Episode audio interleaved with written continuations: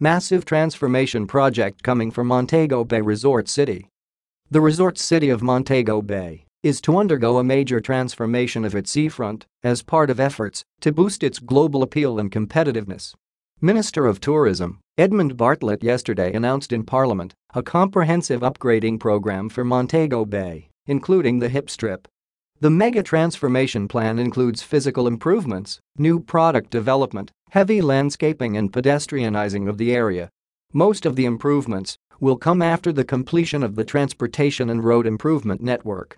There are also specific concepts being developed to address safety and security, visitor access and mobility, as well as themed entertainment and recreation.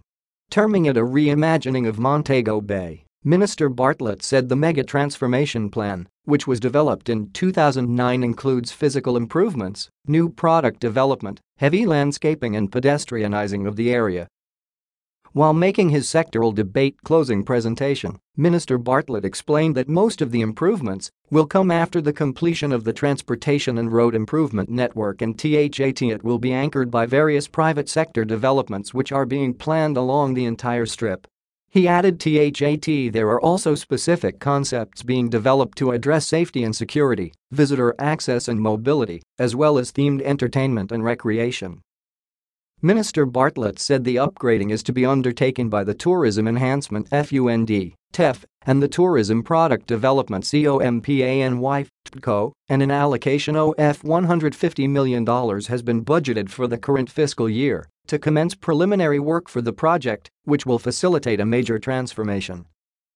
Transformation of the hip strip will be complemented by what Minister Bartlett said will be several private sector funded developments that are set to come on stream, including a 13 story mixed use facility for hotel usage, residences, and entertainment to be built by a Jamaican investor and opens up the local EP hotel offering. Mr. Bartlett told Parliament we are proud that the industry of tourism is getting to that point of inclusiveness where any and every one of us can have a chance and a stake at the level of what this brother is seeking to do. While expounding on plans for the development of the entire area, he said we have already seen the result of a very successful partnership between the TEF and the Urban Development CORPORATION and UDC in the development of the Harmony Beach Park in Montego Bay which will soon be complemented by private and public sector-led development throughout the area including Catherine Hall Kent Avenue, Freeport and surrounding areas. He explained that under this initiative the Ministry of Tourism and the UDC was working on a program for Catherine Hall and the building out of the promenade from the cruise terminal at Montego Freeport, going along the seafront to join onto the recently opened Harmony Beach Park.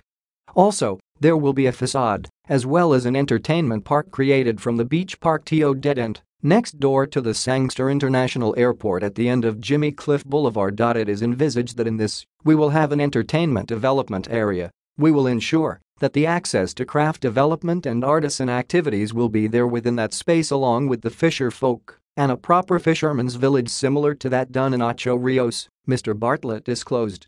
Completion of this project will give Montego Bay a complete tourism experience with cruise, entertainment, art and craft, fisher folk activity, complemented by leisure activities including a city walk.